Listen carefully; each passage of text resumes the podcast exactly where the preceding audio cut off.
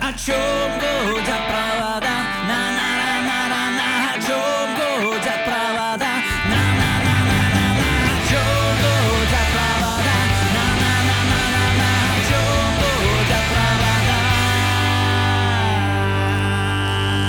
гудят провода?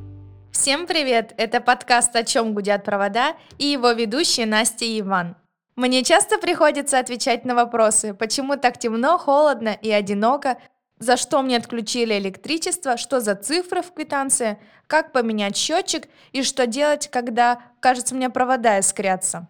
Отвечаю я на эти вопросы потому, что являюсь специалистом контакт-центра компании «Россети Урал». При этом я не имею технического образования, оператор – это не инженер-электрик. Но работая в этой сфере, мне все больше хочется разобраться в энергетике, в электричестве, понять то, как электрический ток появляется в наших домах. То есть подойти к этому вопросу именно с технической точки зрения. Надеюсь получить ответы на все эти вопросы от моего друга и коллеги Ивана. Ведь он у нас технарь, а я буду представительницей всех красивых и блондинок. К слову, я на самом деле блондиночка. Всем привет, меня зовут Иван Зайков. Я ведущий подкаста и начальник отдела перспективного развития и энергоэффективности Россети Урал. На протяжении всех выпусков я буду помогать Насте разбираться, как организован процесс передачи электричества, почему гудит трансформатор и где включается выключатель. А также в наших выпусках вы узнаете, почему происходят аварийные отключения и что наша компания делает, чтобы снизить их вероятность. Ну и почему птички могут сидеть на проводах, и им за это ничего не будет. Наш подкаст будет крайне познавательным. В каждом выпуске мы будем разбирать основы электроэнергетики. Сегодня в выпуске мы разберем следующие вопросы. Что такое электричество, первое упоминание и история его открытия. Также рассмотрим характеристики электрического тока и способы его передачи. Ну как будем разбирать? Я буду задавать вопросы, а человек с электротехническим образованием, то есть Иван, постарается максимально доступно мне все объяснить. Да, я, конечно, отвечу на все твои вопросы, но сначала давай выясним, что знаешь ты, и сравним, будут ли твои знания отличаться от знаний детей, которых мы опрашивали. Между прочим, дети работников нашей компании, потомственной энергетики. А что такое электричество? Ну, электричество нужно, ну, чтобы мы не умерли, чтобы оно было, и чтобы мы видели, что есть. Электричество – это светильник. В нем же и единороги. Потом единороги стали заживляться в розетку. Единороги потом решили залезть обратно в светильник. Я знаю, то, что оно может вырубить человека. Еще лампочки горят. Где производится электрический ток? На электростанции. Там турбины, такие пропеллеры. И когда ветер дует, получается электричество. Какой звук издает электричество? Итак, что же такое электричество? Так вот, какие были записи детей. Стоило меня предупредить, я бы хоть определение выучила. Ну, я думаю, ничего страшного. Давай, все-таки, что такое электричество? Электричество — это совокупность явлений, связанных взаимодействием, вообще существованием и взаимодействием электрических зарядов. То есть, когда электрические заряды начинают двигаться и взаимодействовать между собой, все, вот оно, электричество. А это ближе к электрическому току. Но, тем не менее, молодец, ты довольно-таки близко. Не все, не все так плохо, как не могло бы быть. А, электричество — совокупность явлений, обусловленных существованием, взаимодействием и движением электрических зарядов. Этот термин был введен английским естествоиспытателем Уильямом Гилбертом аж в тысяча шестисотом году. Ну а что же такое тогда электрический ток, как ты думаешь? Электрический ток. Благо у меня есть подсказка. Википедия. Да. Электрический ток — это направленное, то есть упорядоченное движение частиц, то есть носителей электрического заряда. Да, да, все правильно. У нас такими носителями электрического заряда могут являться в металлах электроны, в электролитах ионы, в газах тоже ионы и электроны, в полупроводниках это электроны или дыры. Окей, с основными терминами все более-менее понятно. Давай вернемся к истории и разберем, как давно люди знают об электричестве, когда были первые упоминания и когда вообще человек начал замечать электричество в природе. Вообще про электричество люди знают давно, просто как некий эффект, если эффект от взаимодействия. К примеру, аж там три тысячи лет до нашей эры были и есть сейчас электрические рыбы. Люди при помощи электрических рыб и электричества пытались лечить какие-то недуги, но, я думаю, это мало успешно было у них. Вот древние культуры Средиземноморья, они знали про эффект электростатического заряда, то есть янтарные палочки там натирали мехом и при помощи этого притягивали там перья птиц, показывали фокусы. Также в Египте были э, прообразы гальванических элементов, то есть батареи. К примеру, подобные гальванические элементы находили в гробницах в Египте. Рядом с металлическими статуями эти батарейки, так скажем, они были подключены к металлической статуе, и когда человек прикасался к этой статуе, его немножко дергало током, и он воспринимал это как некое божественное вмешательство. Вот такой вот аурой загадочности обладало электричество в древности. То есть они, наверное, это больше воспринимали как, на самом деле, ты правильно сказал, божественные силы и да. проявления. Да, ну так же, как физика. И гром, молния. Что это? Разряд электрический. Хорошо. Возвращаемся к разбору с технической точки зрения. Давай. Электричество обладает рядом точных характеристик, по которым мы можем оценивать и отслеживать качество электроэнергии, правильно? Да, да, конечно. Тогда расскажи, пожалуйста, какие именно это характеристики и почему они так важны. Если идти по основным характеристикам, а именно характеристикам электрического тока, то это, конечно же, будет сила тока. Она определяется в амперах. То есть э, сила тока — это количество электронов, прошедших через площадь поперечного сечения проводника за какое-либо определенное время. Ваня, усложняешь. Давай проще. Но... Объясни на примере, приведи аналогию. Давай проще. Часто электрические явления, что касается там электрических цепей и так далее, это все приводит аналогию с водой. В частности, можно взять пример шланг, по которому бежит вода. То есть сила тока — это насколько сильно и быстро бежит вода в нем. К примеру, из шланга быстро бежит вода, соответственно, большая сила тока. Если медленно, значит, маленькая сила тока. То есть, если также проводить аналогию со шлангом, мы возьмем ведро и начнем наполнять его водой. При сильной силе тока ведро наполнится быстрее, при медленной — намного медленнее. Хорошо, если провести мне аналогию потребительскую, простую, элементарную, то есть чем больше сила тока, тем быстрее я заряжу свой сотовый телефон. Да, или электромобиль, если он у тебя есть. Какие разновидности тока бывают? К разновидностям, конечно, можно отнести постоянный, который с течением времени не изменяется по величине и направлению, и переменный, который, собственно, меняется по величине и по направлению. Вот. Он обычно идет по синусоиде и меняет направление и силу тока так быстро, что мы это, к примеру, не сможем заметить обычным глазом. Но это, в принципе, не так важно знать. Это важно знать, что... Важно знать, что есть постоянный электрический ток и переменный.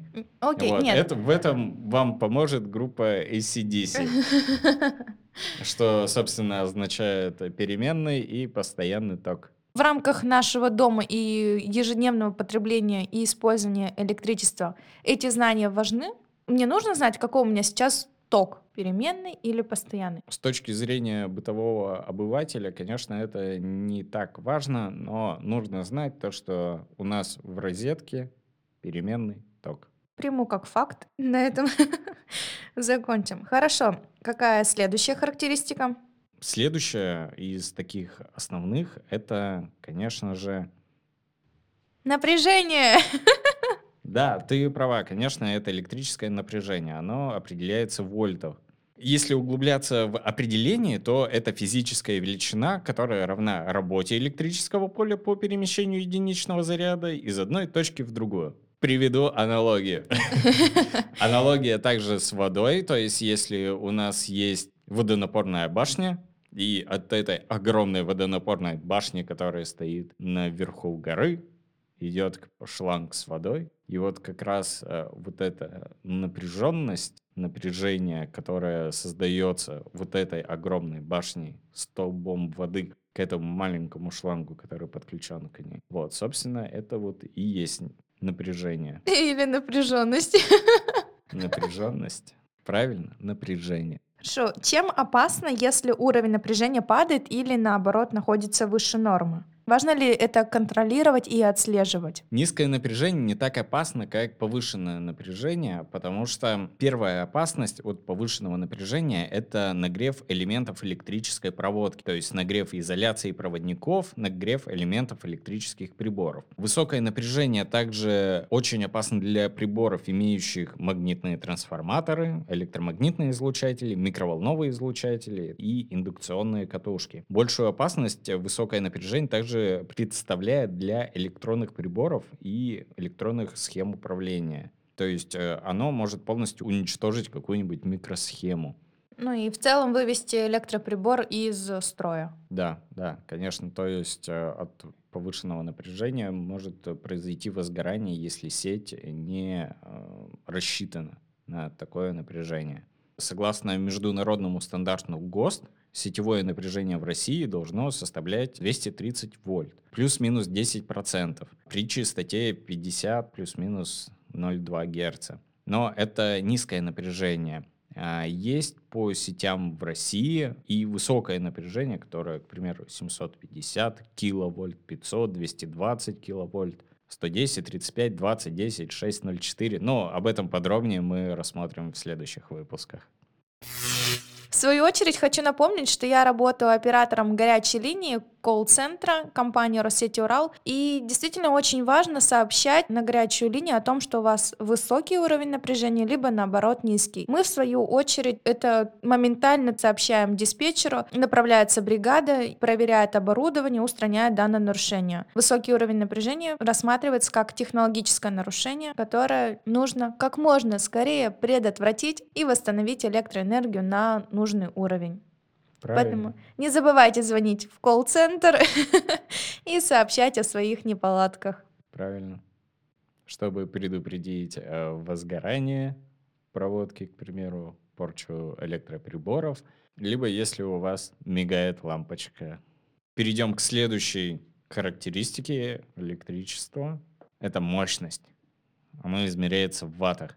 Электрическая мощность – физическая величина, характеризующая скорость передачи или преобразования электрической энергии. Почему в рамках наших домов важно понимать и рассчитывать потребляемую мощность? Смотри, каждый электрический прибор имеет значение потребляемой мощности. Под определенную максимальную мощность у нас проектируются квартиры, дома, ну и так далее. Если перегрузить сеть, включить разом много э, многомощных электрических приборов, то сеть, ну то есть проводка, э, просто не выдержит. В лучшем случае сработает автоматика, ну или сработает автомат. Кстати, вот нам в поп-культуре то, что «о, выбило пробки», пробки — это уже прошлый век, сейчас автоматы. Ну и с точки зрения экономии своих расходов, чем больше мощность, тем больше электроэнергии прибор потребит, тем больше тебе нужно будет заплатить. А как понять, какие электроприборы потребляют больше мощности? Ну, обычно это электрическая плита, холодильник, водонагреватель, чайник, утюг, стиральная машина. В общем, то, что преобразует электрическую энергию в тепловую. То есть нежелательно разом все эти электроприборы включать в розетки в сеть и пользоваться разом всем. Конечно, в одну розетку, либо вот в пилот. Что такое пилот, Ваня, надо сказать? Пилот — это удлинитель, или, другими словами, сетевой фильтр. Если разом в него включить чайник, утюг и кофеварку, то предохранитель на пилоте или сетевом фильтре сработает и отключит все эти приборы, потому что будет слишком большая нагрузка, на которую он не рассчитан. Понятно? То есть сработает только вот этот маленький фильтр, он не даст э, приборам электроэнергию, но при этом все остальное оборудование в доме, оно не пострадает. Правильно? Да, конечно, но э, надо иметь в виду, что сетевой фильтр или пилот, другими словами, он отключит, если оборудован такой защитой. Сейчас практически все новые актуальные вот эти пилоты, сетевые фильтры, они оснащены. Ну хорошо, а если мы не в сам фильтр включим все приборы, а, например, по квартире я в каждую розетку включу разный электроприбор, тоже сработает автомат и просто как сработает защита, и у меня не будет повреждения электроприборов? Я думаю, вряд ли сработает. Точнее, в этом будет ничего страшного, потому что зачастую проводка, сеть, она готова, если ты в разные розетки включишь приборы. Можно и разом. Но мы говорим, что если переборщить и слишком много приборов навключать, да, да, то в таком случае, возможно, автоматы сработают, угу, и отключат. Ну все, значит, мой фен не пострадает. Ну, я могу сушиться. Можешь сушиться и слушать спокойно музыку одновременно. Все, здорово. Итак, мы, получается, разобрали основные характеристики электрического тока. Нет, еще у нас есть частота. Частота электрического тока, она измеряется в герцах. Частота, она характерна для переменного тока. К примеру, при падении частоты снижается напряжение в сети. Или, к примеру, текстильная фабрика, она может дать брак при изменении частоты от номинальной. От номинальной у нас в России пятьдесят герц плюс-минус э, две десятых. И как это может проявиться? Собственно, если падает частота на текстильной фабрике, да, изменяется скорость движения нити, и станки просто дают брак. То есть неровный шовчик, к примеру, у тебя выехал. То есть, если у меня на кофточке обнаружен неровный шовчик, все претензии... Возможно, в подвале китайской фабрики случилось нарушение частоты. Очень важная характеристика, стоит за этим тоже следить. Ну, хорошо, теперь все основные характеристики разобраны. А, да, да, да. Хорошо, значит, мы разобрали все основные характеристики электрического тока, и к ним относятся это сила тока, напряжение, мощность и частота. Да, все ничего, правильно. Ничего не забыли. Хорошо, характеристики разобраны, но расскажи, пожалуйста, как все-таки электрический ток попадает в наши дома? Настя, тут э, все достаточно просто. Если вкратце, есть генерация, производство электроэнергии. Это тепловые электростанции, гидроэлектростанции, атомные электростанции, возобновляемые источники энергии. Все они вырабатывают электрический ток. Каждый по своему технологическому процессу, но, тем не менее, они вырабатывают электрический ток. От генерации протекает по сетям высокого напряжения. Это уже часть передачи. Какой передачи? О, жить передачи, здорово? Да. Если интересно, мы можем об этом поговорить в других выпусках. Но, если вкратце, на электрических станциях вырабатывается электроэнергия. Далее вступают в блок передачи и распределения этой электрической энергии. Путь электричества от генерации протекает по сетям высокого напряжения, которые протянулись на тысячи километров по нашей стране. Вы их наверняка видели, когда проезжали вдоль трасс или пересекали трассы, но вот линия электропередачи. По ним идет электрический ток высокого напряжения. Далее электричество попадает на распределительные центры, подстанции, задачами которых является снизить высокое напряжение, повысить силу тока и распределить по территории. И самое главное, обеспечить надежность. От подстанций по линиям электропередачи электроэнергия движется на подстанции более низкого еще напряжения. По городу мы можем встретить э, такие трансформаторные будки здоровые, которые гудят. И уже оттуда электричество приходит в наши дома. Доставкой электроэнергии занимаются сетевые компании. Собственно, в частности, наша компания «Россети Урал». Именно они несут ответственность за непрерывную подачу электроэнергии. А расчетами между потребителем электросетевой организации и генерации осуществляется через сбытовые компании. Сбыт электроэнергии, по сути, посредник между сетевыми компаниями и потребителями. О энергосбыте мы поговорим точно так же в других выпусках, более подробно. Таким образом, электричество проделывает огромный путь от генерации через сети с бытовую компанию прямо к нам в розетку двести тридцать вольт. Значит, например, от ТЭЦ, где вырабатывают, на разных этапах уровень напряжения пускают? Да. Чем дальше тебе нужно передать электрическую энергию, тем выше уровень напряжения. Ну, то есть самый высокий уровень напряжения на производствах электроэнергии, то есть на ТЭЦ, ГЭС и прочее? Не всегда, потому что есть повышающие трансформаторные подстанции и трансформаторы. А есть, есть понижающие. понижающие. Соответственно, если тебе надо далеко передать электрическую энергию, повышают напряжение, чтобы снизить потери. Электричество — это друг, кормилец и палач. Прям палач. Прям палач. Действительно, ведь, наверное, часто случаются несчастные случаи, случаи травматизма, связанные с неправильным использованием электричества. Ну да, зачастую это просто неправильная эксплуатация электропереборов. К примеру, одна девушка принимала ванну, принимала ванну вместе с телефоном. Телефон был подключен к зарядному устройству, зарядное устройство было подключено к розетке. Но, видимо, зарядное устройство было повреждено вместе с кабелем питания, и она, видимо, уронила кабель в ванну, а, как мы знаем, вода и тело человека отлично проводят электрический ток, и, соответственно, скончалась на месте. То есть там такой большой заряд электрического тока она получила, что несовместим с жизнью? Да, да. Но при этом, а можно получить маленький заряд? Конечно, можно. Хм. Тогда это будут кайфушечки.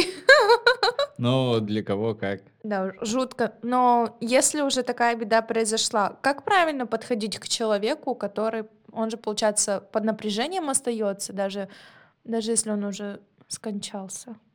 Да, надо помнить о том, что приборы, вообще то, что вокруг, может находиться под напряжением, и руками голыми нельзя касаться. Самое первое и быстрое, что вы можете сделать, это просто обесточить квартиру, к примеру. Каким образом? Нужно знать, где у вас отключается, в принципе, электричество в вашу квартиру. Где автоматы находятся? Ну, зачастую, да. Там есть такие переключатели, они отключают квартиру. Это надо знать, в принципе, где это находится, потому что в случае чего вы смогли бы оперативно отключить электричество в нужном вам месте, и уже после этого можно подходить, к примеру, к человеку. То есть после того, как мы обесточим квартиру, человек уже будет безопасный, и обстановка рядом с ним тоже будет уже да. безопасна, можно да. подходить. Хорошо, это важное замечание, думаю, это нужно учитывать всегда и помнить. Я думаю, в дальнейших выпусках мы введем такую рубрику, назовем ее «Фаталити», Fatality. Где, где будем разбирать такие вещи. О, да, давай тогда каждый эпизод будем рассказывать про смерть. Нестандартные, да, нестандартные случаи, несчастные случаи, разбирать, как правильно себя нужно было повести, ну, что сделать, как предотвратить несчастный случай при взаимодействии с электричеством. В повседневной жизни каждый из нас должен знать об опасности электрического тока и о способах оказания элементарной первой помощи при поражениях электрическим током. Такие знания имеет неэлектротехнический персонал компании нашей, и соответствуют они первой группе по электробезопасности. Первую группу обязательно присваивают персоналу даже при отсутствии у них минимального стажа работы в электроустановках и специального образования. У тебя, например, Настя, есть какая-то группа по электробезопасности? А? Mm, да, ну я не электротехнический же персонал, но при этом у меня идет первая группа по электробезопасности. А как тебе идея? Давай по итогу тогда нашего э, подкаста первого сезона ты сдашь экзамен на вторую группу по электробезопасности, чтобы весь сезон подкаста имел видимый итог, чтобы у тебя на самом деле появились элементарные технические знания об электроустановках, отчетливое представление об опасности электрического тока и опасности приближения к токоведущим частям. И мы могли их оценить. Как тебе идея? Ваня, Нет, не нравится мне идея. Я соглашалась на подкаст, а не на экзамены. Но я правильно понимаю, что решение уже принято, и сейчас я просто поставлена перед фактом? Ну, по сути, так. Итак, первый на сегодня вопрос. О чем должны помнить работники при исчезновении напряжения на электроустановке? Интересненький вопрос, интересный. Угу. Так, что должны помнить работники? При, да, при, при исчезновении напряжения на электроустановке. Ну вот смотри, к примеру, работаешь ты на фрезерном станке, и вдруг у тебя... Ты вообще представляешь, что такое фрезерный станок? Давай, я представляю, что такое станок. Хорошо, ты работаешь на станке, и вдруг станок резко останавливается, и ты такая... И о чем ты должна помнить в первую очередь? Ну, в В первую очередь, наверное, то, что он находился включенным в момент отключения электричества, электроэнергии, и когда ее восстановят, он снова должен заработать, и, ну, соответственно, могут быть несчастные случаи, и нужно об этом помнить, что когда подадут электроэнергию, он будет работать. Ну, в целом правильно, ты должна помнить о том, что на электроустановку могут подать электричество без предупреждения в любой момент. Поэтому угу. лучше к ней не прикасаться. А его можно же выключить, обесточить? Конечно, конечно. То есть так же следует, наверное, и сделать? Ну, в зависимости от электроприбора, с которым ты работаешь. А вот тебе еще один вопрос на домашнюю проработку. Так как ты будешь сдавать именно экзамен на вторую группу по электробезопасности, какие требования предъявляются к персоналу со второй группой по электробезопасности? Ответ мы услышим от тебя, ну или от меня в следующем выпуске. Так как можно подготовиться, я дам тебе отличный ответ. Давай, я буду ждать. Ну, мы тогда подытожим сегодняшний выпуск. Давай. Что мы узнали и поняли.